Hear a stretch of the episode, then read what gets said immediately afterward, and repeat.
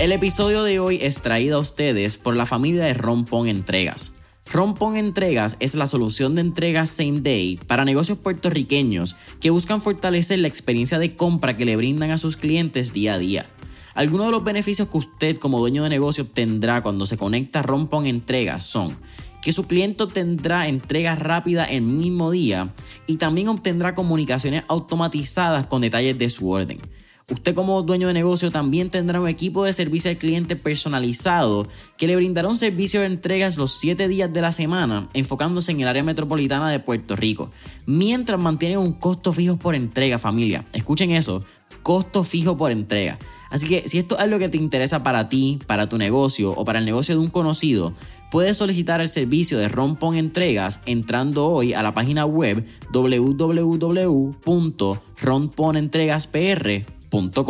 Nuevamente, www.ronponentregaspr.com. Yo creo que es importante que uno sea honesto y sea fiel a uno. Pues mirar los riesgos. ¿Cuáles eran los riesgos? Pues que no funcionara y que se me hiciera difícil volver a entrar a la televisión. Yo nunca en mi vida he tenido problema con pedir oportunidades. Nunca. Mucha gente me decía, Giselle, pero tú eres loca. Y después, si tú le pides la oportunidad, van a pensar que es que tú eres barata o que estás dispuesta a coger lo que sea. No. Pedir una oportunidad es decir, estoy disponible y estoy interesada. Eso es todo.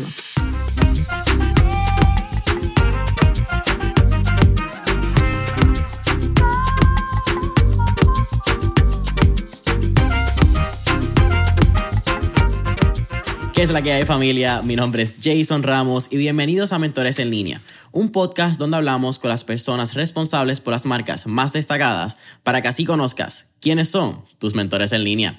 Y en el episodio de hoy me acompaña Gisette Cifredo, quien es mamá, esposa, comunicadora, motivadora, empresaria, pero sobre todo una optimista compulsiva. Gisette, ¿qué está pasando? Hola optimista compulsiva sin remedio. No tiene cura. Mira, yo creo que, primero que todo, súper agradecido que estés aquí, agradecido que nos estés dando una horita de tu tiempo. Sé que estás súper ajetreada, eh, mucho más con todo el revolú que estábamos hablando, Miss Universe, un montón de cosas y un montón de proyectos que están sucediendo. Pero yo quiero empezar la conversación porque es como estas conversaciones que empezamos y le vamos a darle play para que no gastar la entrevista. Y me estabas comentando el Camino de Santiago. Y eso fue algo que yo tengo en mi bucket list personal, vi que lo hiciste, después salió como con una conversación dentro del camino, que algo de, una experiencia que tiene, pero cuéntame cómo fue eso.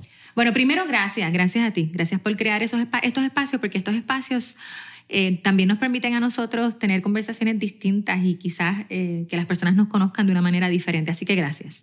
El Camino de Santiago. Tengo que decir que el Camino de Santiago, yo leí el libro y vi el documental que hizo, que fue premiado, este Silverio Pérez. Silverio Pérez es un gran amigo, mentor, eh, padrino, o sea, es una persona bien especial en mi vida y a quien le agradezco muchísimo. Así que siempre tuve, como que tuve pendiente el hacer el camino junto con él, o sea, junto con él. Él básicamente organiza grupos para que vivan la experiencia. Y de verdad que tengo que decir, esto es una parte, que él logra que la, que la experiencia sea posible.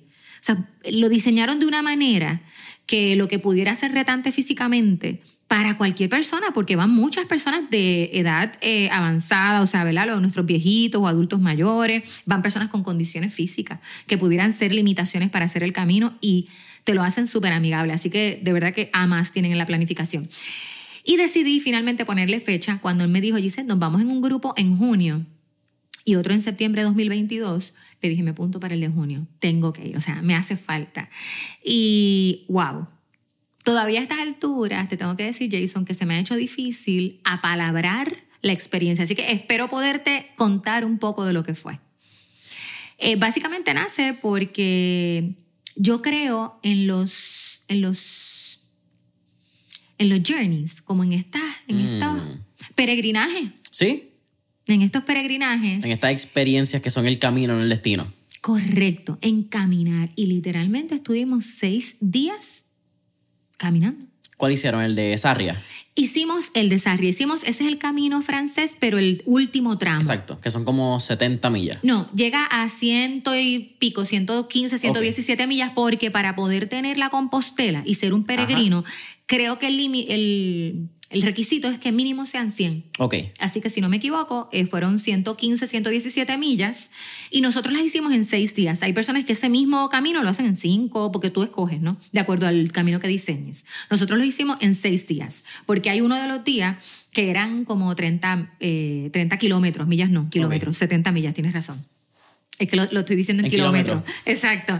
Entonces, este, bueno, en kilómetros son 117. Ese es, el- ese es el fact. En millas hay que hacer la Sí, conversión. 100 kilómetros son 62 millas. Pues sí, pues que- estabas en lo correcto. Entonces, este, pues un día eh, lo dividieron en dos, como te digo, para que fuese viable y posible para muchas personas, incluyendo mi mamá y mi papá, que tienen, por ejemplo, condiciones y ellos fueron conmigo. Qué cool. Sí, así que la nació, para responder a tu pregunta, nació de la necesidad que yo tenía de detenerme por un momento y no hacer tanta cosa. Parar. Y en ese proceso era literalmente caminar. Caminar a buen ritmo, pero sin prisa. Caminar sabiendo que no tienes más nada que hacer durante el día. Así que eran horas caminando. Caminabas días solo. eh, aunque siempre hay gente alrededor, pero a lo mejor haces tu travesía solo porque quieres estar contigo. Eh, caminé unos días con mi mamá y mi papá. Caminé otros días con compañeros del, del, viaje. Caminé tra- pequeños tramos con desconocidos que conocía allí. Era, eh, fue un- una experiencia donde no tienes otro remedio que encontrarte contigo, no hay más remedio.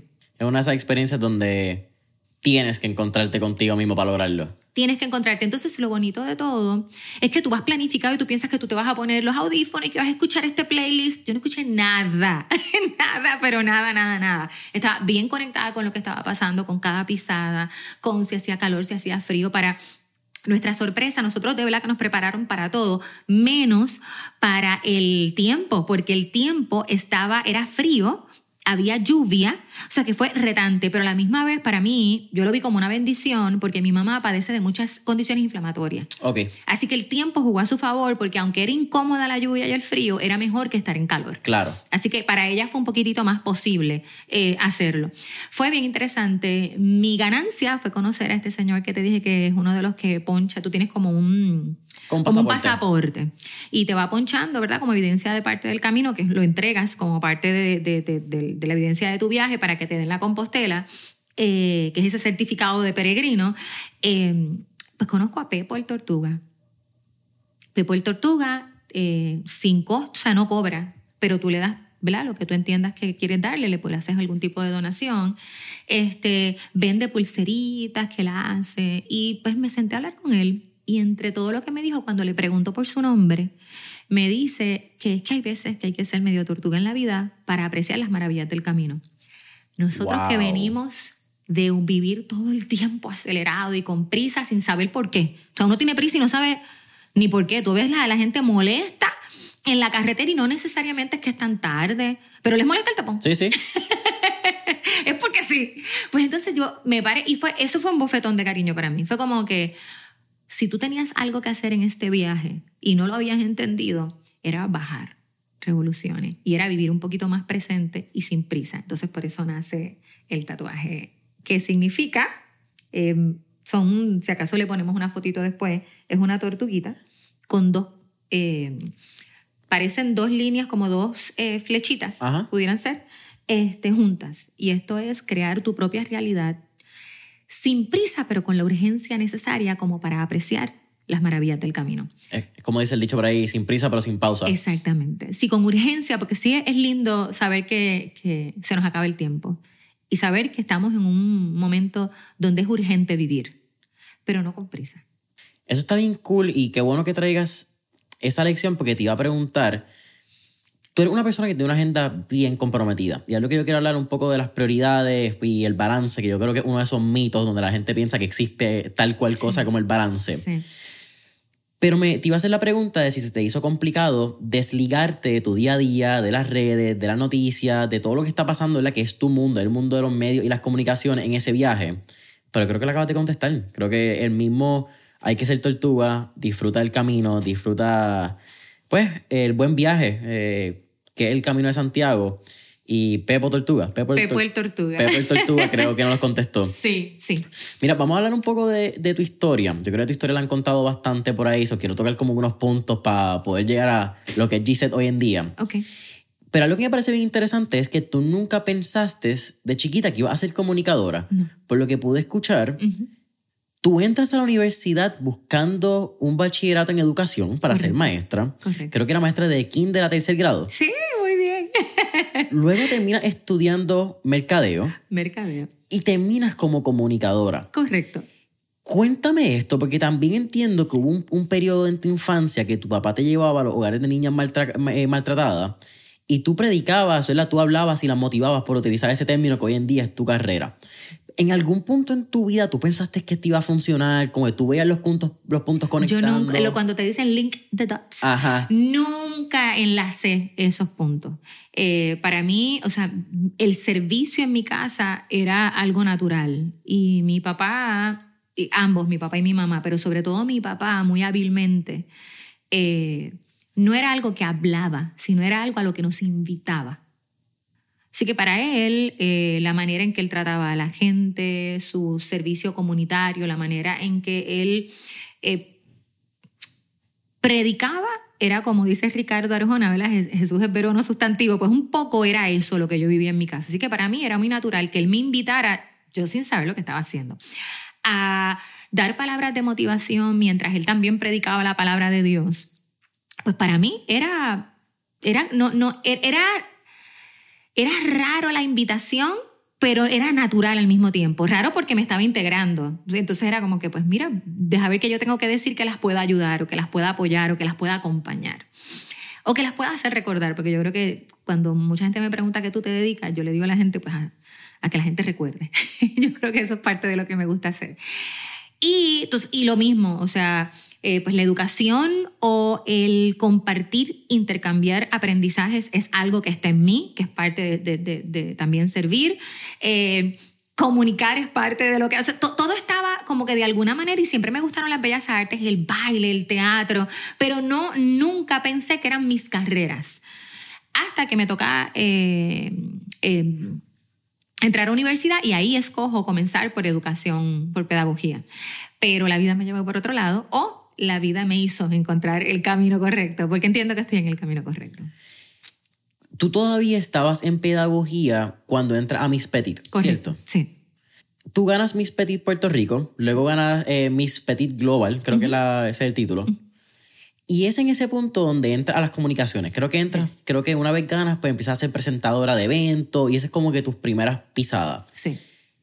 Mirando atrás, ¿cómo fue esa transición de que en un momento tú estabas en pedagogía, ganas un concurso a nivel internacional y el próximo momento estás al frente de un público? ¿Como que eso se sintió natural para ti o fue un choque de como que tener que aprender a caminar en este nuevo mundo? Yo quiero, qué bueno que me haces esa pregunta, porque tratando de ubicarme en ese tiempo y espacio, se me hizo conocido. No fue desconocido, no fue incómodo, eh, se me hizo conocido. Yo nunca vi, y creo que, y me gusta lo que te voy a decir, yo nunca vi, yo nunca vi la fama, o sea, yo, yo nunca vi eso. Yo lo que veía era hablar con gente. O sea, yo no, no, esa, esa parte de, de, yo creo que la palabra que mejor describe eso otro que se añade es fama, o es reconocimiento, o es la parte esta como que la gente puede pensar que hace a la gente que se dedica a las bellas artes especial o diferente. Y maybe sí, pero tan especial y diferente como somos todos, ¿no? Claro. Pero eso yo no lo veía. Era que mi, mi forma de trabajar o mi forma de conectarme o mi forma de, sí, a lo que me estaba dedicando, mi carrera se iba transformando y me iba poniendo en, de frente a gente. En vez de ser un aula, un salón escolar, pues era una audiencia, era un teatro, eran las gradas en una cancha, era, o sea, básicamente es eso, o a través de una pantalla, cambiaba la forma y la cantidad de gente a la que puedes impactar. Pero nunca vi otra cosa. O sea, cuando, yo creo que fue bastante natural. Que, contra, que claro que te das cuenta del reconocimiento y que la gente de repente sabe quién eres. Y eso es bello. Eso es algo bien bonito. Bien bonito. Y yo lo valoro, lo, lo valoro y lo respeto un montón. Pero yo creo que en ese momento era, yo iba transicionando pero no necesariamente me estaba dando cuenta que un día, por ejemplo, ¿verdad? Mucha gente puede pensar, ay, un día no, la gente no te conoce y otro día sí. Esa parte de la fama nunca fue el atractivo para mí. Y no lo es, aunque, no, aunque la gente pueda, ¿verdad? De repente, no, no lo es. Y estamos diciendo esto casi 21. 22 años. Exacto. Sí. Que, Pero 22 años maravilloso. Ajá. sí, y es bien chistoso porque cuando estaba escuchando un poco más de tu historia, era, es que yo gané eh, Miss Global en el 2000 y yo, anda, yo tenía un par de meses de nacido en el 2000. como que- Gracias. Esas cosas no se dicen. Por eso, oye, por eso es que yo no dije la edad. Mira, No, pero no, no, eso es bromeando. Sabes que eso también es pase. O sea, eso de no decir las edades, eso de sentir que el paso del tiempo es como que, ay Dios mío, me, me pesa. No, eso es- yo, yo vi. Tengo que confesarte que solo podemos hablar más adelante, que también cumplir años es bien interesante porque tú, es tu cuerpo el que cumple. mm, O sea, el, el- el que envejece es el cuerpo. El- yo creo que uno se sigue sintiendo bien parecido a, a- a- a- esa niña con más experiencia, Claro. con madurez, con más, con más lecciones de vida que te ayuden a ser un poquito más juiciosa, pero sí, tú cumples, recién, tú cumples pronto, tú cumples el 7 de noviembre. 7 de, noven- 7 de noviembre, 44 años. Ese está a la vuelta de la esquina. Mira, mencionaste transición. Ajá. Y hablamos de la transición de querer ser educadora, pasa a ser Miss Global, pero luego tienes una transición dentro de los medios, ya pasas de presentadora, y es cuando te dan tu primera oportunidad en televisión, que fue con el gangster, fue No te duermas. Sí. Mirando atrás, ¿cómo fue esa transición? Ya que hablamos de la transición, ¿verdad? De no estar en escenario al escenario, pero del escenario a la televisión y en un programa como era No te duermas. ¿Y cuál fue la enseñanza más grande que aprendiste de un maestro como el gangster en esa época, quizás pues 22 años después, que puedas decir, coño, pues claro que aprendí esto si tuve un maestro como él? Mira, yo tengo, yo puedo decir que tengo una, dicen que, lo, que, la, que las bases, ¿verdad? que los fundamentos, que lo que son, es la clave de cómo se desarrolla una carrera o un edificio o una torre o lo que sea. Y yo tengo que decir que yo tengo de, los, de las mejores escuelas que yo pude haber tenido, fue No te duermas, fue con Antonio Sánchez el Gangster, con Gabriel Suau, con Cacho Santiago. O sea, esa escuela para mí fue maravillosa. Lecciones que algunas las he dicho, que aprendí con Tony Sánchez. Eh, siempre él, él, él tenía esta manera de manejar la prensa y de manejar al público. Y era, me decía, dice, nunca se miente, se maneja la verdad pero no mientas nunca, porque si tú pierdes tu credibilidad, lo pierdes todo. Y te digo esto, y esto me ha acompañado hasta el sol de hoy, y hoy lo digo para adelante. Cuando, por ejemplo, las candidatas del Miss Universe me preguntan, no mientas, porque si, si te cogen en la mentira, lo pierdes todo. Construir una carrera y construir credibilidad es bien difícil. Así que maneja la verdad como yo le digo a la gente, o sea, no seamos, ¿verdad? Hipócritas y no seamos este, tampoco fantasiosos. La mentira puede ser un recurso en un momento necesario, pero utilízalo como eso. Yo le digo a la gente que eso es como los postres. No te comas cualquiera porque si contra, si te vas a dar el gusto y vas a sumarle calorías a tu cuerpo, que sea por algo que te, tú sabes, que te, que te Que da un pena. placer brutal, pues lo mismo. O sea, que no es, no es, eso es un recurso y está ahí pero úsalo cuando de verdad sea necesario y meritorio y, tus valores no se vean atentados, pero, maneja la verdad, maneja la verdad. Y yo creo que si tú me preguntas a mí, eh, yo he intentado hacer una carrera eh, que uno dice 22 años, 20 años de estar en la televisión, 22 desde que gané mis, eh, Puerto Rico Petit y Mix Global Petit. Y yo creo que sí, yo creo que poquito a poco la gente ha visto que es una carrera eh, que, que respeto, que es en serio, que tengo un compromiso bien grande con lo que hago y con la gente y con las marcas y con todas las personas que trabajo. El episodio de hoy es auspiciado por Q Tax Advisors, una compañía compuesta por contadores públicos autorizados y personal diestro en temas de taxes y el desarrollo de negocios. Q Tax Advisors está dirigida a trabajar incentivos federales y estatales específicamente para las compañías y grandes empresas con el fin de lograr que éstas adquieran capital adicional para el desarrollo de sus negocios. Actualmente están trabajando el ERC o el ERC, un incentivo federal que resulta en una gran oportunidad para adquirir ese capital adicional para todas aquellas empresas que estuvieron operando durante los años 2020 y 2021 y que sufrieron cambios por las órdenes ejecutivas emitidas por el gobierno, que en otras palabras son todas las empresas que estuvieron operando en Puerto Rico durante estos años de la pandemia. Así que, si tu compañía o la compañía de un conocido fueron parte de esas empresas, pueden comunicarse hoy al 939-304-8555 para que puedan brindarles más información y los ayuden a seguir creciendo su negocio. Nuevamente, pueden comunicarse hoy al 939-304-8555 para que puedan seguir creciendo su negocio. Y ahora, de vuelta al episodio. Estás en No Te Duermas, sales en un momento y entiendo que ahí es donde vas a Univision, no me equivoco. Sí. Vas a Univision. Y encontré algo que me pareció muy, muy curioso y a la misma vez quiero entrar un poco quizás en, en esas curiosidades que tengo. Y es que por lo que pude ver, tú eres una mujer bastante risk averse. Te atreves a hacer cosas que muchos miran como lo que era, otras quizás lo ponen como estupideces, pero tú te atreves, tú te lanzas. Y algo que pude ver en el research es que tú sales de televisión, de Univision, cuando eras un talento, y te vas al canal 52 a producir. Yes. En- había un sueño de producir. Pero cuéntame esa toma de decisión, porque hubieron varias llamadas, incluyendo una de Alexandra Fuentes, si no me equivoco, donde ella te dice qué tú ¿Por haces, qué? por qué tú estás haciéndolo. Sí. ¿Y qué edad tú tenías en ese momento? Vamos a esa pregunta antes. Eh, bueno, eso tuvo que haber sido para el 2006, 2005. Tuvo que haber sido como para el 2005. Ay, tú me vas a tener que ayudar O sea, con la matemática. 20, no habías llegado a tus 30. Estabas todavía en tus 25, Sí, 27. sí, tienes que ayudarme con la matemática. Sí, sí, no, Saco la calculadora. relax. Estábamos, estábamos antes del tercer piso. Exacto, exacto, porque el tercer piso, yo nací en 1978, pues se cumplía en el 2008. 2000. Esa- Exacto. ¿Cómo fue esa toma de decisión? ¿Por qué la tomaste?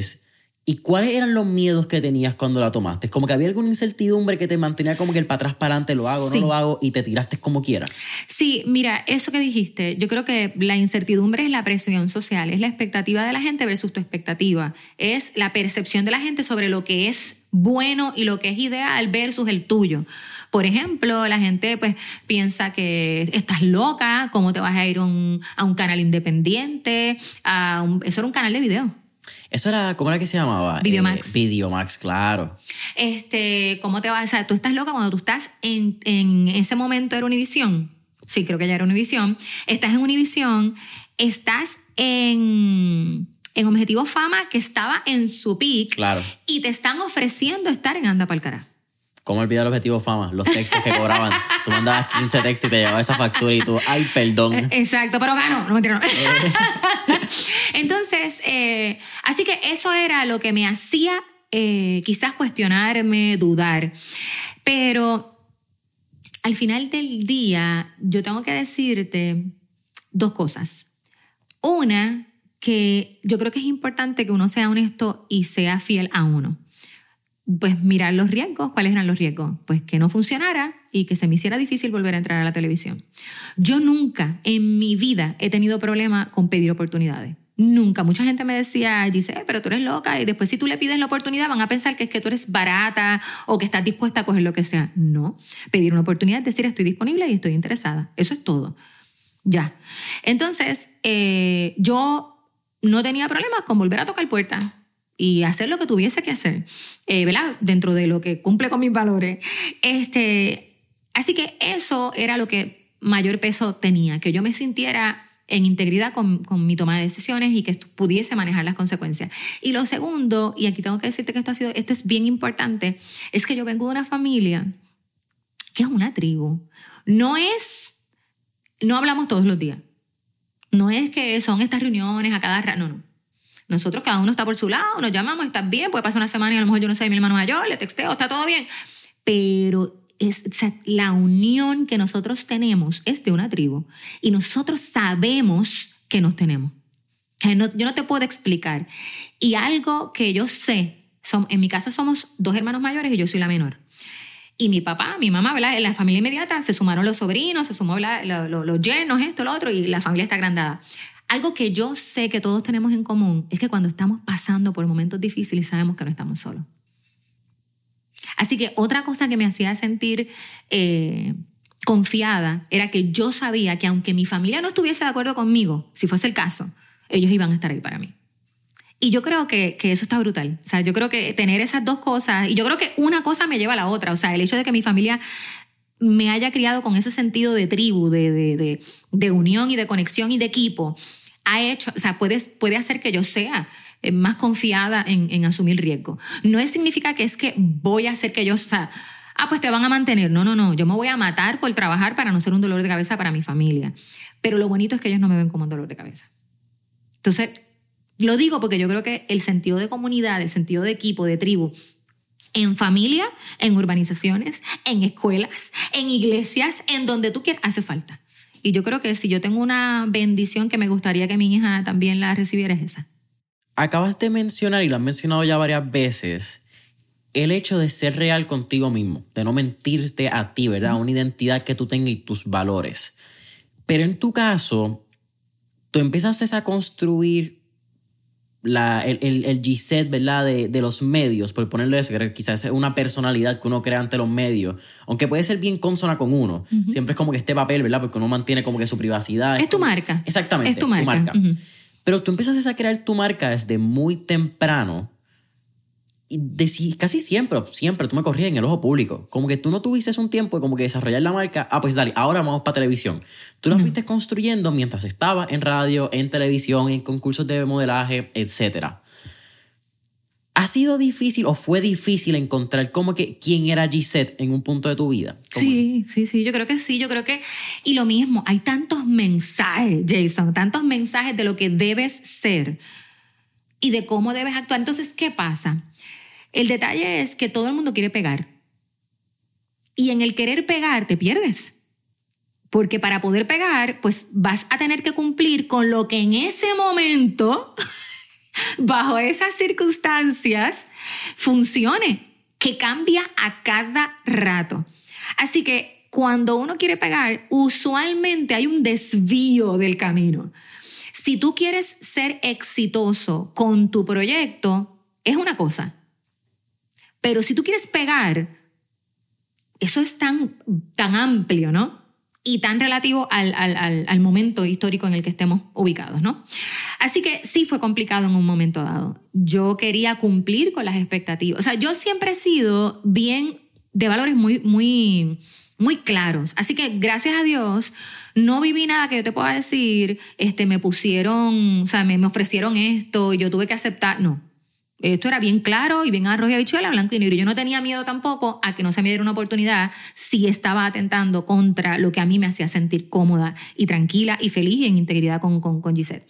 Pero sí, por ejemplo, este, hay veces que te decían tienes que ser, este, es que tienes que ser como más, eh, por, o sea, por ponerte un ejemplo, tienes que ser más eh, alocada o más alegre o más hyper o más calle o más, o más, o no, todo lo contrario, más por la onda periodística. Entonces yo no era ninguna de las dos cosas, porque yo no soy periodista. O sea, la gente a veces me la confunde. Yo no soy periodista, yo respeto un montón los títulos y, la, y la educación y las profesiones. Yo no soy periodista. Aunque, aunque sienta que tengo la capacidad, no lo soy, esa es la realidad. Y por otro lado, pues yo no sé lo que es ser calle para la gente, pero pues maybe tampoco lo soy, no lo sé. Entonces era tan difícil poder eh, cumplir las expectativas de lo que la gente entendía que era funcional en ese momento. Para mí fue una sorpresa bien grande. Eh, por ejemplo, que Tony me, me me llamara para ser su compañera después de no sé cuánto tiempo que él no tenía una compañera animadora en el programa, para mí fue una sorpresa y funcionó súper bien. Pero lo que estaba buscando era a una, a una Gisette, estaba buscando una chica alegre, vivaracha, eh, sandunguera, pero que también tenía sus límites y que eh, eh, era bien cool porque el doble sentido existe si hay una persona que no entienda las cosas. o que se haga la que no se entiende, o que, o que de repente dude si lo que me estás diciendo, o sea, ahora mismo, ¿verdad? Hay una diferencia. Ya el doble sentido no existe, porque ahora es directo, ya no hay una duda, dijo esto. No, no, no, ahora te lo dicen. Y eso es lo que es chocante entre generaciones. Antes había un una sugerencia. Y tú lo cogías por uno de los dos sentidos, ¿no? Ahora, ¿verdad? Todo este, este choque que hay de, gener- de generaciones y de la música y de la cultura es porque las cosas se dicen directas. Claro. Ya no se sugieren. Sí, también estamos en este punto donde eh, decir quizás, como te digo, cosas de doble sentido, como hay mil maneras que te pueden atacar. Sí, no, no, es, bien- es bien exacto. sencilla. Así Bien- que, eh, exacto, así que eh, respondiendo, sí, eh, fue difícil y fue, eh, era eh, agotador, no, no, porque yo quería ser yo. Y Gisette en ese momento en la televisión no, no, la o sea, no necesariamente le iban a entender. La alegre, la optimista compulsiva, la que le gusta dar palabras de aliento, la que le gusta intentar poner las palabras de lo que sentimos como pueblo, como mujeres o como personas. Esa Gisette, eh, no, no, no había un paralelo, ¿sabes? Mi recuerdo posiblemente sí, pero en mi recuerdo no había algo así. Entonces era, era complicado. Y, y yo creo que ese, ese fue el choque. Nunca me fallé, pero no podía, Ser Gisette. sí, no podía ser full Gisette. Pasa el Canal 52. Entiendo que no das pie con bola ahí. Sí, ahí fue una situación bien, bien triste, este, pero importante. Y sí, o sea, entre una cosa y la otra, por diferencias que, que, que no vienen al caso ahora y que, y que lo mejor era yo salir del proyecto, entonces decidimos eh, terminar la relación. En ese momento es que tú empiezas como que este gap fuera de la televisión. No. Eso viene después. Eso viene después. Yo toco la puerta, son, son, son, son, son, vuelvo donde Soraya, que tengo que decir que Soraya fue maravillosa conmigo, verdad, porque ella me llama, una vez yo salgo de ella, este, Diana Matos, o sea, todo el equipo, Ender Vega, que también estaba en ese momento, estaba Nelson Ruiz, que en, paz, en que, que en paz descanse, o sea, había un grupo de personas, Paula Portilla, que con las productores con los que yo tuve la oportunidad de trabajar en esas primeras ediciones o segunda edición de Objetivo Fama, salgo y ellos me dijeron, no te vayas, Gisette, no seas loca, no te vayas, no sé qué, te queremos. O sea, fue bien bonito. Yo le digo, por favor, déjenme volar. Y como Soraya es como yo, yo sé que me entendió. Entonces, eh, o yo soy como ella, el, o sea, que tenemos cosas en común. Toco la puerta cuando me voy y le digo, mira, Soraya, no funcionó. Si en algún momento tienes alguna o sea, tienes algún espacio disponible, me encantaría que me probaras, porque yo tampoco espero que me llamen, ¿no? Yo audiciono, hago lo que... Por eso te digo, estoy dispuesta a ganarme el espacio. No es que me lo regales, yo quiero ganármelo. Y yo quiero que me lo des por las razones, por los méritos que son, o sea, por, por mérito. Yo soy fiel creyente, al punto que tengo tatuada la frase, earn not given. ¡Ay, me encanta! Me encanta. Hay Ajá. cosas que tú te las tienes que ganar porque si te las dan, no son lo, lo que, ¿entendés? Eso es como lo, lo vi de la misma pareja que te estaba mencionando, de Jesse Isley y Sarah Blakely. Pero acabas de mencionar, y ya lo has mencionado va- varias veces, que tú estás dispuesta a pasar el trabajo. ¿Te has dado cuenta a, lo largo de los 22 años que llevas desde que ganaste Miss Petit que things have to be earned, not given, para saber el valor de las cosas? Sí, mira, yo no tengo problemas con que me den, o sea, déjame ver cómo te explico. No es que la vida tiene que ser una lucha constante y que todo lo tienes que sudar. Y, o sea, no, no tenemos que irnos tampoco al extremo de todo. Pero yo creo que tenemos que estar dispuestos a pasar trabajo. Y yo creo que esa es la gran diferencia. Eh, en un libro, que yo soy bien mala, pero creo que, creo que me lo recomendó Alessandra Correa. Uh, el, club de las cinco, el Club de las 5 de la mañana me lo regaló. Robin Sharma. Sí, si no me equivoco es ahí porque soy experta cambiando las cosas. Si no me equivoco es ahí. Me pareció fascinante porque ellos hablan de que la competencia, la competencia está como en, en el, en el nivel promedio. En la excelencia están dos o tres solos. Y eso está brutal. Y entonces cuando de repente yo tengo estudiantes que me piden consejo, yo siempre digo, tienes que estar dispuesto a pasar trabajo. Dícete que es difícil. It's okay. Tienes que hacer las paces con difícil. It's okay. Difícil no es malo. Nada en la vida es fácil. Exactamente. Y si viene algo un poquito más fácil, pues amén, disfrútalo, qué bueno. Porque no significa que porque sea fácil es menos bueno. Pero sí tenemos que estar dispuestos a pasar trabajo. Ya no podemos, o sea, estamos en, en- la, era de, de instantáneo, el- ¿verdad? Está accesible a un botón, llega a mi casa, como todo es tan fácil y tan práctico, pues yo creo que eso nos hace pensar que si pasamos un poquito de trabajo o algo anda mal o, o- o de repente no, no, nos apasionamos con la idea de que todo tiene que ser a la mala. No, no todo tiene que ser a la mala, pero yo tengo que estar dispuesta a estar incómoda. La incomodidad, siempre y cuando no atente contra tu dignidad, la incomodidad puede ser tu mejor amiga. Y no pasa nada. la incomodidad puede ser tu mejor amiga.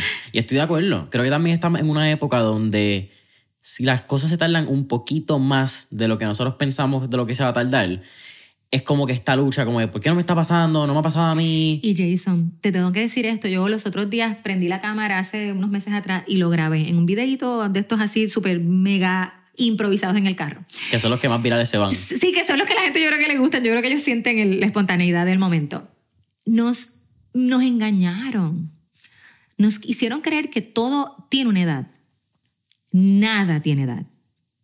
Todas las edades son para todo. O para casi todo, porque sí, es cierto, ahí van a haber cosas que físicamente a lo mejor ya no vas a ser compatible. Ok, but make it work. Haz algo para que sea compatible en el momento en que te encuentras. ¿Y qué pasa? Que, que nosotros tenemos una... Nosotros tenemos un arma. Yo te diría que hasta, dependiendo de la vida que, ¿verdad? que, que cada quien tiene, pero yo te diría como hasta los 18 años, antes de entrar a la universidad, que no las arrebatan. Y es la capacidad de soñar Mm. ilimitadamente, sin ponernos tanto pero, sin ponernos tantos obstáculos, sin ponernos tanto pero no se puede, es que no es tan fácil, es que todavía no has vivido, es que entonces empiezan a invalidar a los niños, a los jóvenes, a decirle, es que no sabes, es que tú no has vivido. Cuando la realidad es que nosotros, mientras vamos envejeciendo, deberíamos parecernos más a esas ganas de vivir y a esas ganas de soñar que tienen lo- los jóvenes. Y nosotros tenemos todo un plan a los 18 años que se nos amortigua, que se nos, que se nos cancela por cosas de la vida que pueden ser muy reales, pero no dejan de ser posibles esos sueños pasando un poquito más de trabajo o buscando la vuelta. Te digo todo esto porque entonces pensamos que esos sueños se tienen que cumplir en un periodo. Yo tengo que lograr esto a mis 25, yo tengo que lograr esto a mis 30. Y yo creo que el aprendizaje mayor que yo he tenido es, yo tengo que lograr esto. Punto. Ya yo no le pongo edad que hubiese querido lograr cosas a mis 30, claro. Yo quiero sacar mi libro y me lo llevo prometiendo desde no sé qué y posiblemente sale a mis 44. Boom. Pero sabes qué, yo quiero lograr, esa es la afirmación. Y dejar que en mi capacidad con mis recursos y en el tiempo se dé sin, sin cancelar, simplemente porque no se dio cuando yo me lo propuse. Claro. Y yo creo que con eso del sueño, una cosa es que yo creo que lo lindo que tú acabas de mencionar, que no importa cuándo suceda, es, lo- la- es tener esa mentalidad de yo no sé cuándo va a suceder, Pero pero, va a yo voy a hacer que suceda. Y eso yo creo que uno es una confianza y algo que se tiene que desarrollar en uno mismo, que es bien poderoso. Y yo creo que eso también va ligado con esta cita que es en inglés, pero la voy a tratar de traducir lo más certero Fiel. posible, ajá, lo más fiel, que es que resultados increíbles vienen de sueños irreales. La única forma que tú logras grandes cosas en esta vida, cosas que la gente piensa que son increíbles, basado en la definición de increíble, es teniendo sueños que sean igual de increíbles por la definición. Sí, esto también es de Robin Sharma. No lo voy a decir tal cual porque no lo voy a decir tal cual, pero básicamente lo que estás diciendo, él también lo dice, yo creo que en ese mismo libro, si no me equivoco, del Club de las 5 de la mañana, que es maravilloso y se lo agradezco mucho a, a Alessandra y ya te haré el cuento de por qué me lo regaló. Este, y es que la mayoría de la gente busca adaptarse al mundo y los que logran cambios tienen la prepotente idea de adaptar el mundo a ellos, pero son los que logran cambios. Y eh, puede parecer prepotente, pero prepotente de repente puede ser positivo. Steve en el contexto. Yo no voy a hacer, yo no, yo no voy a hacer que la gente, como, como es, la gente no necesita mi producto, yo voy a hacer que la gente Lo necesite. Exactamente. O sea que es bien interesante porque los que han logrado cambiar el mundo, o sea, vamos a ponernos en la, en la posición y en los zapatos de una persona con diversidad funcional. Si él se tratara de adaptar al mundo que vivimos, que no están considerados para ellos, no cabe. Así que ellos han, tenido que levantar la voz igual con los negros, con las mujeres, con todas las comunidades marginadas.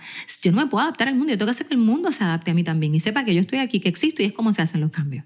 Si no, si no tuviéramos esa mentalidad, no hubiese habido una Rosa Parks que hubiese hecho lo que hizo hace, ¿cuánto? Como 70 años ya a Así este mismo, punto. así mismo, y que todavía al sol de hoy le tenemos tanto que agradecer y tanto que continuar. Es como estaba leyendo que una, fue una foto en Facebook, quizás el dato histórico no, no lo tengo certero, tengo que asegurarlo ¿verdad? y hacer ese fact check. Pero estaba viendo que una de las personas que le dio una oportunidad, si no me equivoco, a Aretha Franklin fue Marilyn Monroe. Ah, pues mira. Y fue por ese espacio. Te hago la historia más tarde después quizás hacemos ese fact-checking, pero me parece bien cool porque fueron dos mujeres que hicieron que el mundo se adaptara a ella. Y yo creo que eso es la capacidad de soñar y pensar de esa manera es la única forma que hacemos un cambio real en este mundo. Y hace falta, así que hace falta Demasiado. un poquito más de esa seguridad que a veces se traduce o que se interpreta como, como prepotencia, decir, ¿sabes qué? I'm sorry, pero voy a hacerlo y voy a caber aquí. Y punto. Estamos hablando aquí y hablamos un poquito también de las redes. Ujú.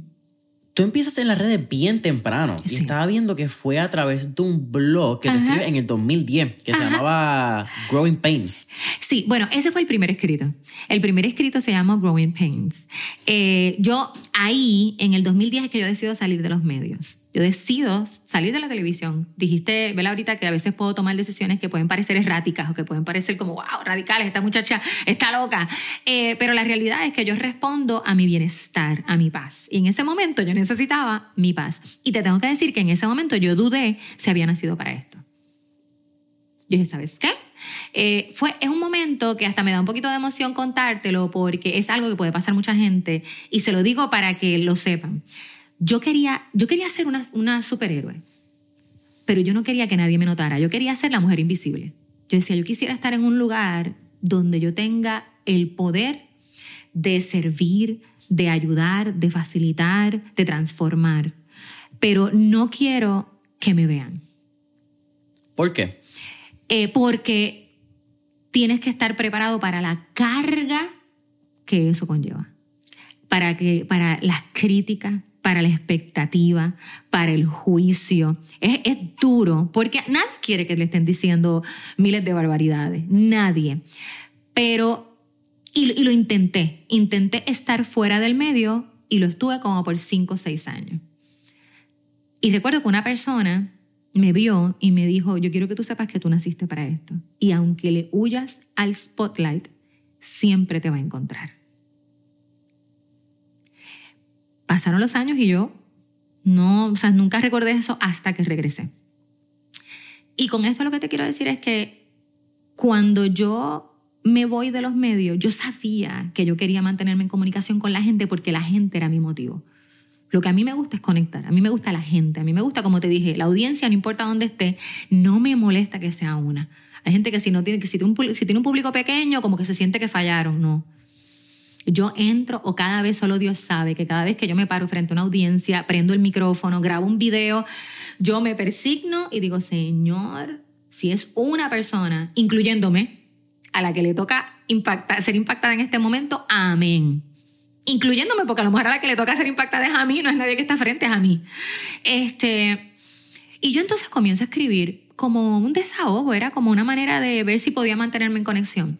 Siempre me ha gustado la tecnología y siempre me ha gustado la manera de cómo conecto. Así que cuando empiezan todas estas modalidades, pues para mí fue fascinante, porque yo decía, yo tengo el control, no es alguien que me está escribiendo un libreto, que no pasa nada, los libretistas son necesarios, pero yo quería tener mi propia voz, yo quería decir pues lo que salía de mi corazón.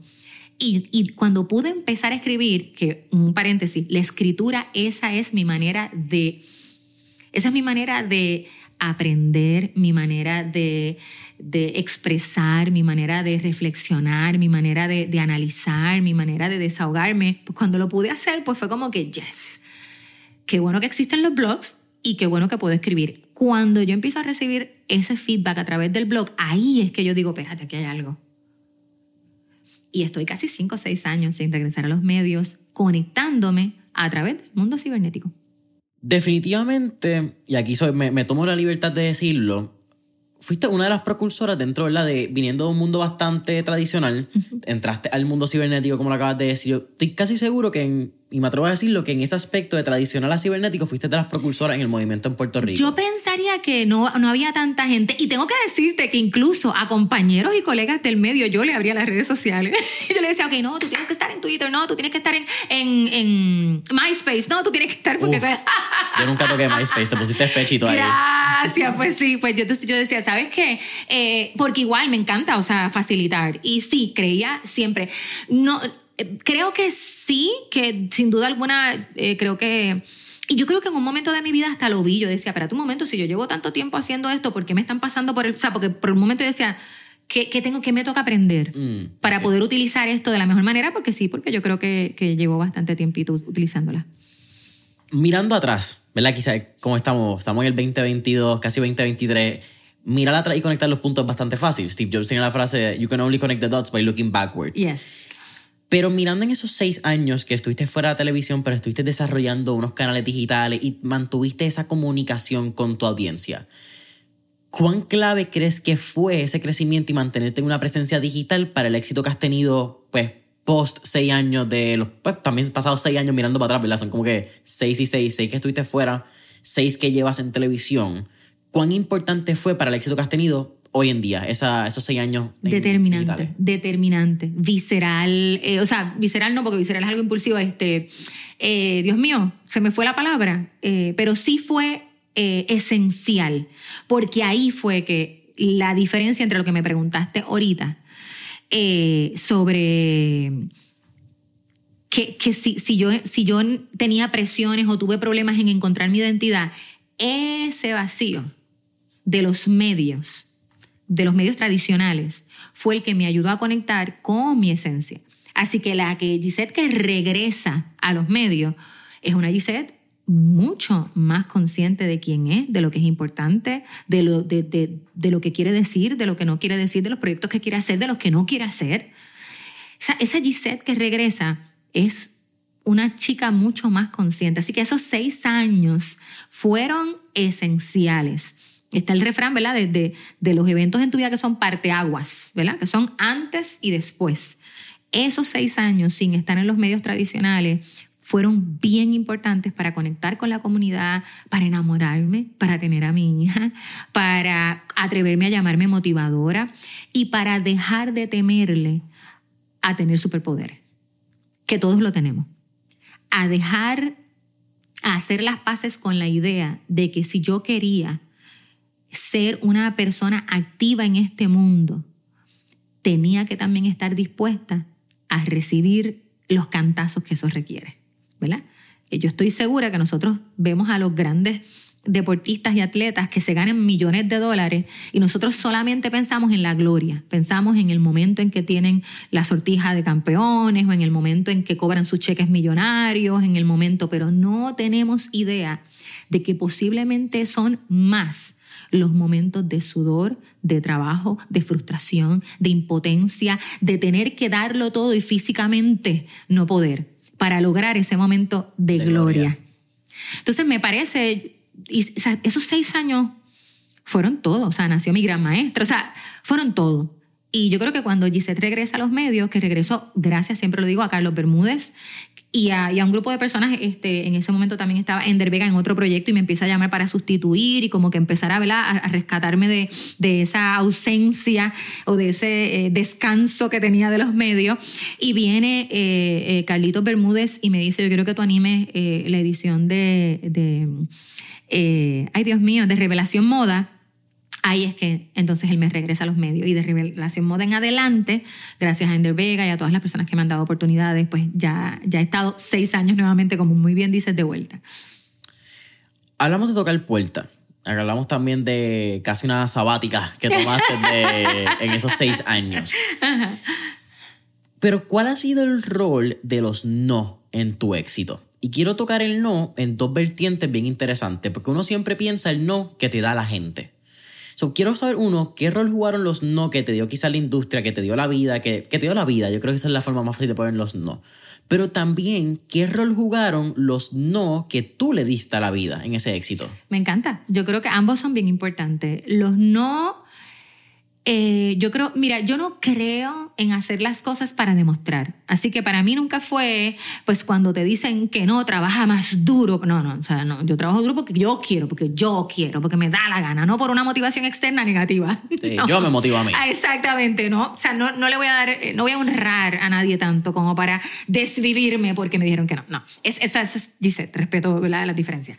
Pero en el caso de los no, pues mira, sí, le dijeron que no. Muchas veces dice, pero yo creo que es que no te pertenece. Yo creo que es que no te toca. Ese no es porque no era para ti. Y muchas veces el capricho de uno lo que hace que uno insista y se frustre y de repente eh, se moleste con las personas porque te dijeron que no. Es lo que es. Y yo pues no, no, no me voy en tanto, o sea, me, pues nada, si, me, si lo quería mucho porque me pasó, hubo proyectos que quería un montón y no me los dieron a mí, se los dieron a otras de las compañeras, pues qué bueno que se lo dieron a otra, qué bueno que, que la necesidad de una mujer animadora o de una mujer talento para X proyecto era necesario, pero no era para G-Set. Y eso está bien. Así que hacía, hacía las paces con los no. Eh, los no que yo di, eh, uno le da miedo, este, porque en este medio, como nosotros no tenemos, en Puerto Rico no hay la palabra industria, ¿verdad? Lo que, lo que eso representaría, pues, pues no, no es que lo tengamos tal cual. ¿verdad? Eh, así que hay mucha inestabilidad. Nosotros no tenemos garantías, el, ¿verdad? Uno tiene que ponerse 17 sombreros para poder entonces llegar a lo que tú te quieres ganar mensual, o sea, es como por ahí va o anual. Pero los no que di, los di porque para mí me perdía a mí si decía que sí. Y eso no era negociable. No era tanto si perdía una oportunidad o si perdía una cantidad de dinero. Lo que ponía las cositas claras era si me perdía a mí por decir que sí. Entonces, por ejemplo, yo me acuerdo como hoy que yo, a veces, o eh, yo no sé si yo he contado esta historia, pero yo recibí una llamada y no la contesté, yo simplemente vi que me llamaron y yo juraba que era que me estaban llamando para un proyecto. Pero el proyecto no me gustaba, no, no, no me sentía alineada. Necesitaba trabajo en ese momento, pero no me sentía alineada, sentía que iba a ir en contra de mis valores. Y las lágrimas me empiezan a bajar. Y Víctor me dice, ¿qué pasa? Y yo le digo que me llamó tal persona, pero si es para esto, voy a decir que no. Así me duela, sigo buscando porque yo nunca le he tenido miedo al trabajo. O sea, si depende de mí y tengo los recursos y tengo la salud para hacerlo, pues nunca le he tenido miedo al trabajo, pues trabajo en lo que sea. Yo me considero bastante capaz de poder hacer diferentes cosas y aprender rápido y poder desarrollarme. Siempre digo esto, siempre y cuando sea digno y no vaya en contra de mis valores. Eso, eso es clave. Así que los no para mí ha sido la salvación para no perderme. ¿Cómo Gisette Cifredo define el éxito? El éxito, esa pregunta tan existencial, ¿verdad? El éxito yo lo defino como esa sensación de alcanzar no necesariamente una meta, sino un estado de satisfacción y orgullo personal. El éxito puede ser, y yo pienso que eso es lo más lindo que le pasa a una persona, es cumplirse. El éxito puede ser, puede ser que dijiste que por cinco horas no ibas a usar el celular. Y cuando tú pones el reloj y ves que de repente cumpliste esas cinco horas, yo me siento Hulk. Yo siento que yo puedo con el mundo porque me cumplí. El éxito es cumplirme. Cuando me fallo, trato de ser compasiva, pero ahí posiblemente es que viene la sensación de haberme fallado, de haber fracasado. Tiene mucho que ver conmigo. Ahorita también, y quizás a este punto, yo creo que esto fue al inicio del episodio, eh, pero estábamos hablando del balance. Eh, esa palabra que es casi un mito trillado de que uno se supone que en algún momento lo que eh, logre este balance en la vida. Eh, y para mí es bien interesante, porque la realidad es que el balance es casi imposible, si tú me preguntas a mí. Y te escuché a ti, no sé en qué research, en qué parte de, la investigación fue, pero hablaste un poco de este tema. Pero lo que me parece bien interesante es la comparación entre el balance y las prioridades. Porque yo creo que el balance, entre comillas, está basado en ciertas prioridades en tu vida. Pero en tu caso, y, por eso es que di esta introducción de Gisette Cifredo, que es mamá, esposa, ahí te le podemos añadir hija, socia, comunicadora, motivadora, empresaria, fundadora. Son un montón de sombreros. Que lograr el balance entre tantas cosas es demasiado difícil. Así que mi pregunta va a, si no hay balance, ¿verdad? Porque eso es bien difícil, ¿cómo tú pones en orden las prioridades dependiendo del momento del día o del momento en tu vida donde estás, ¿verdad? Porque yo creo que las prioridades todas son importantes, pero depende en el momento de esa toma de decisión, es como quizás esas prioridades van a cambiar. No sé si me explico. Sí, sí, sí, y, el balance va a ser distinto. Te voy a decir dos cosas. Tampoco, o sea, creo que el balance es relativo, ¿verdad? Yo creo que uno tiene que comparar su vida con eh, flores, arena, agua, piedra, para tú lograr el balance entre esas cosas, para tú poder poner la balanza equitativa, ¿verdad? Tú tendrías que poner quizás más cantidad de flores, menos cantidad de piedra, más cantidad, o sea, a lo que voy es, no va a ser que todas las cosas están por igual, 25, 25, 25, 25, y así hacemos el balance perfecto. No. Es aterrizarte a la realidad.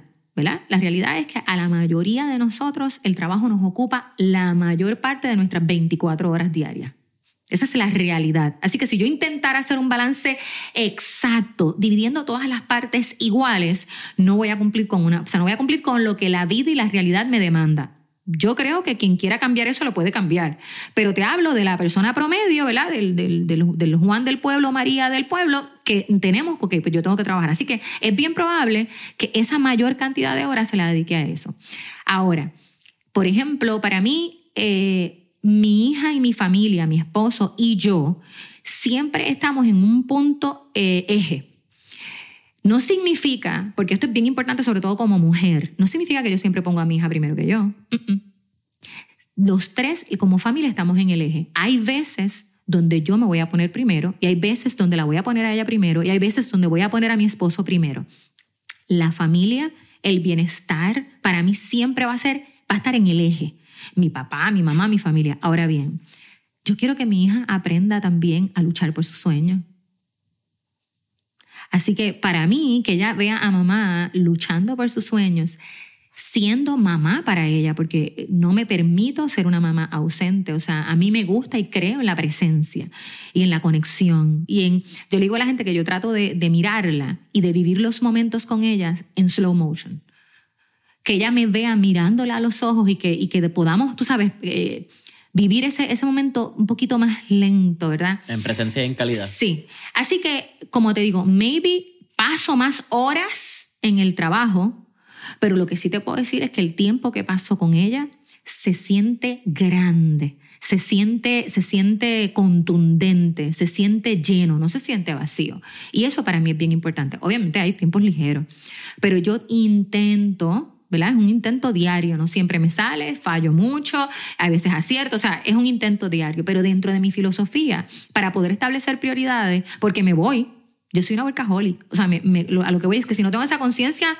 me voy por el barranco y, y gracias a Dios tengo a mi pareja, a Víctor, que también me aterriza, eh, ella me aterriza. Así que yo creo que eh, el, el, el balance número uno, se logra haciéndote consciente de, lo, de las cosas que son importantes para ti. Y eso no te lo puede decir nadie. Ahora bien, ¿qué le digo yo a una persona que a lo mejor gana el salario mínimo?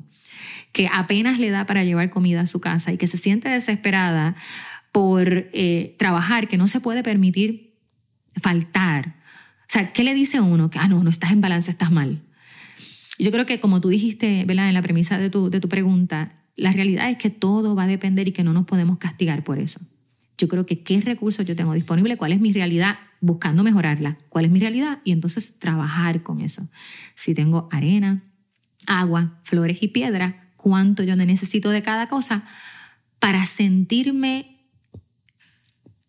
para sentirme tranquila, para no sentirme culpable, porque la bendita palabra de balance viene porque te sientes culpable, porque le estás dedicando mucho, mucho a uno o menos al otro y de repente te hicieron esta falacia que ahora, mucho, ahora yo creo que desde hace unos años para acá, de hecho no se, no se usa la frase work balance, se usa work integration. Mm. Integrar tu vida y tu trabajo, porque ambas son parte de tu cotidianidad. O sea, que está bien interesante eso. Sí. Está bien interesante. Y pues nada, yo creo que por ahí va. No sé si te contesto la pregunta, pero te diría que, que, que sí, sí respondo a un eje. Mis valores siempre van a estar por ahí. Mi familia siempre está ahí. Pero sé que el yo sentirme tranquila y en paz conmigo va a depender de cuánto le eche de agüita, de flores, de arena, de acuerdo a las circunstancias. Mira, Gisette, ya casi terminando Mentor en línea, siempre al final hacemos cuatro preguntas. Ok. Pero antes de esas cuatro preguntas, te quiero hacer una última. Dale, haga lo que usted quiera. Eh, acabas de. Y a lo largo del episodio has mencionado a tu hija, a tu maestrita. Eh, y me parece bien interesante porque en los pasados meses, quizás el último año, yo he tenido la oportunidad de empezar a conocer a mi papá desde un punto de vista profesional, donde en la calle me empiezo a encontrar personas que lo han visto como un profesional y me hablan de él y no como un papá. Ay, qué cool. Y yo creo que eso es algo bien interesante porque uno como hijo, esa no es el rol de tu papá. Por más que tú quieras y por más que tú trates, mientras tú seas hijo, vas a verlo como papá. Esa es la relación. Así que con eso dicho, esta es una cápsula del tiempo, ¿verdad? Es como a mí me gusta mirar los podcasts. Si tu hija de aquí a 15 años, 10, 15, 20 años, escucha y encuentra esta entrevista que va a estar plasmada en este metaverso del internet, que ya sabe cuándo termina, ¿verdad? Si es que termina en algún momento. Y tú pudieras darle una recomendación fuera del papel de madre e hija. ¿Cuál sería? Fuera del papel de madre e hija. Es que yo creo que a cualquier persona, yo lo que le diría es exprime la vida la damos por sentado. Eh, yo creo que una de las cosas que a mí más me frustra, Jason, y una de las cosas que me movió, y te lo digo y me emociona un poquito, este, y una de las cosas que me movió a generar estos proyectos de positivismo y de optimismo, es ver que la gente le perdió las ganas a vivir. Wow. Y eso a mí me da tristeza. Entonces vemos a alguien con muchas ganas y pensamos que está mal, que algo le pasa. It's too good to be true. Qué triste, ¿verdad? Entonces yo lo que le diría a mi hija Eva Santiago Cifredo, vida mi maestrita, es que, que por favor nunca le pierda las ganas a vivir. Nunca. Que se dé permiso a llorar, a sufrir, a enfogonarse, a ser goofy, a hacer como le dé la gana. Pero sí tenemos que vivir con intención. Yo creo que eso resume todo, porque al final del día es cuando, y esto es parte ¿verdad? del mensaje que siempre envío y que me gusta repetir y repetir, como te dije ahorita, a mí me gusta recordar o recordarle a la gente lo que ya saben, porque esto lo sabemos todos. Cuando vienen eventos límite que amenazan nuestra salud, nuestra estabilidad, nuestra existencia, ahí es que queremos vivir ahí es que queremos decir, ahí es que queremos hacer, ahí es que queremos, tú sabes, eh, eh, eh vivir. sí. Y yo lo que le diría a mi hija es vive. Y vive siempre, siempre, siempre eh, en integridad. Que, que tú sientas la paz de que estás en integridad contigo, de que no te estás fallando a ti. Y si te fallas, no te castigues. It's okay. pues nada, lo, lo, manejamos y seguimos.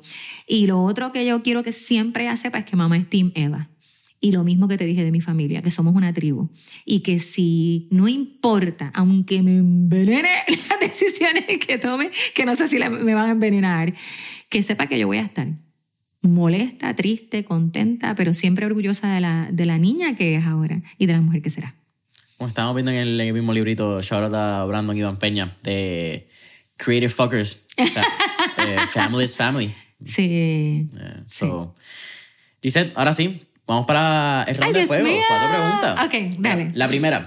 Si tuviéramos la oportunidad de estar en esta película de Back to the Future y estar montado en un DeLorean, ¿a qué época, década o periodo histórico te gustaría ir y por qué? Ah, wow. Yo te tengo que decir, eh, bueno, este, época.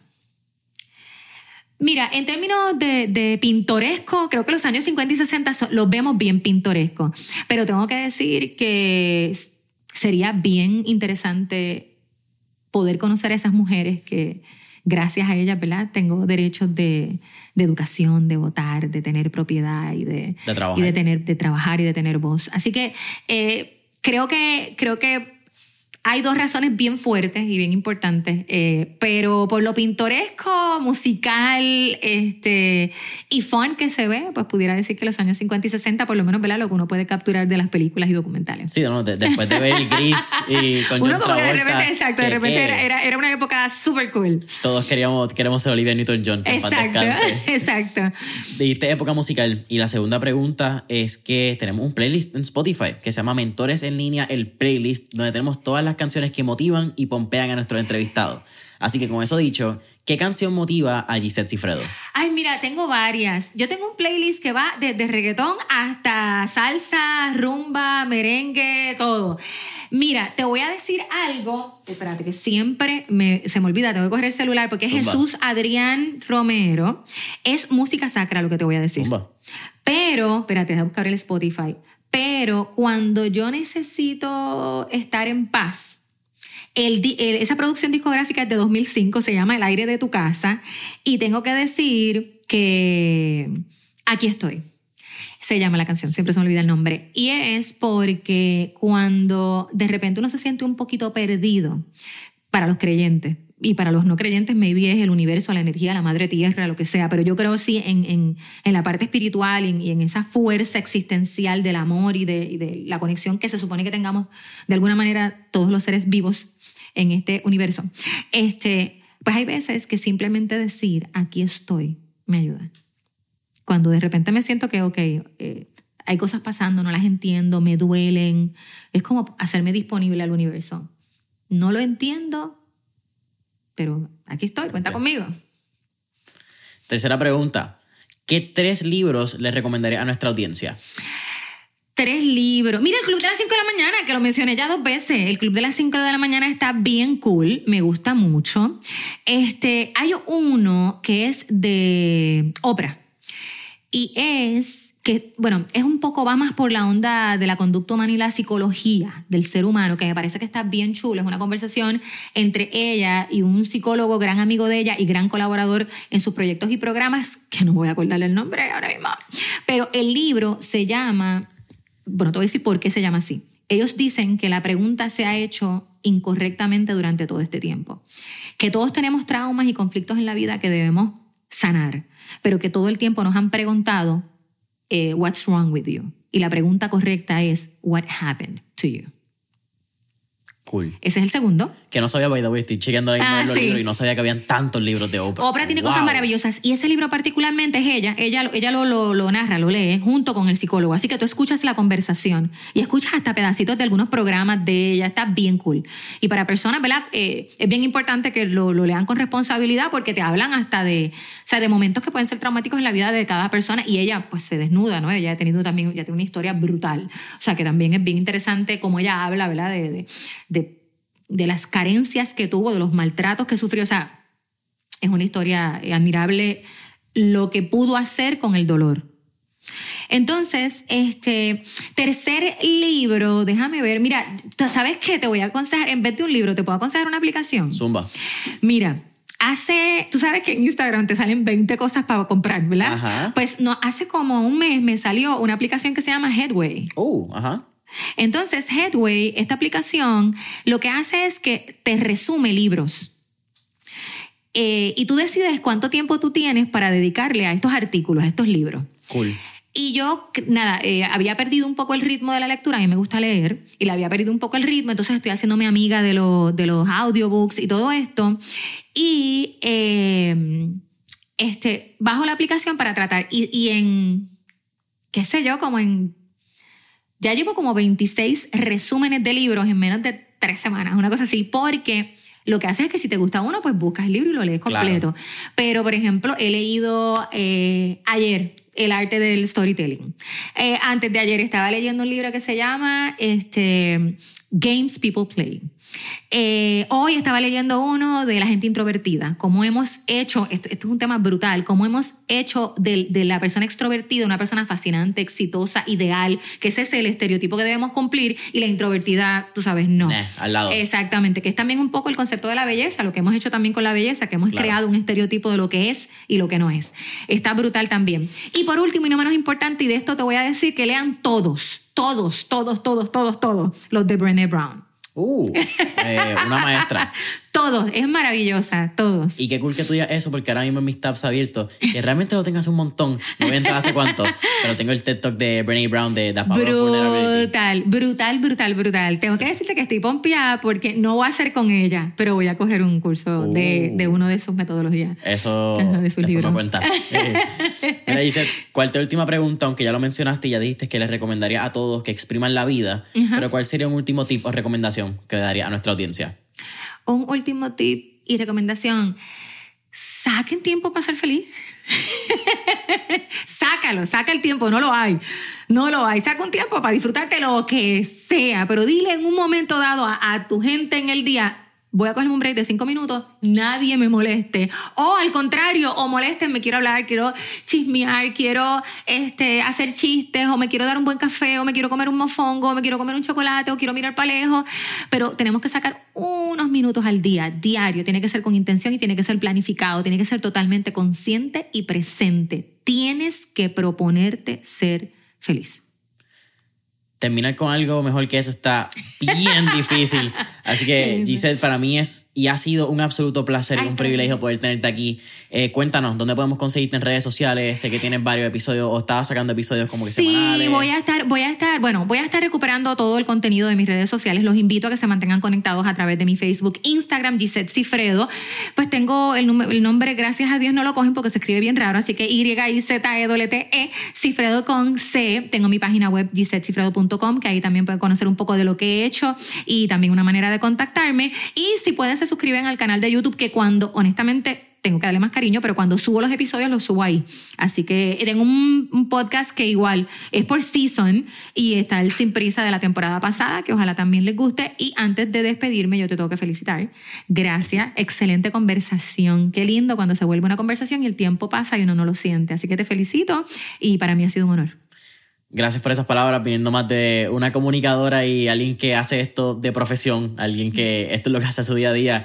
Así que Gisette Cifredo en Instagram, gisetcifredo.com, familia de mentores en línea, saben que nos pueden conseguir en Instagram y Facebook como mentores en línea. Deja tus cinco estrellitas, tu review, comentario en Apple Podcasts, Spotify, YouTube y suscríbete a nuestro nuevo newsletter que está disponible en mentoresenlinea.com y hasta la próxima. Ejua.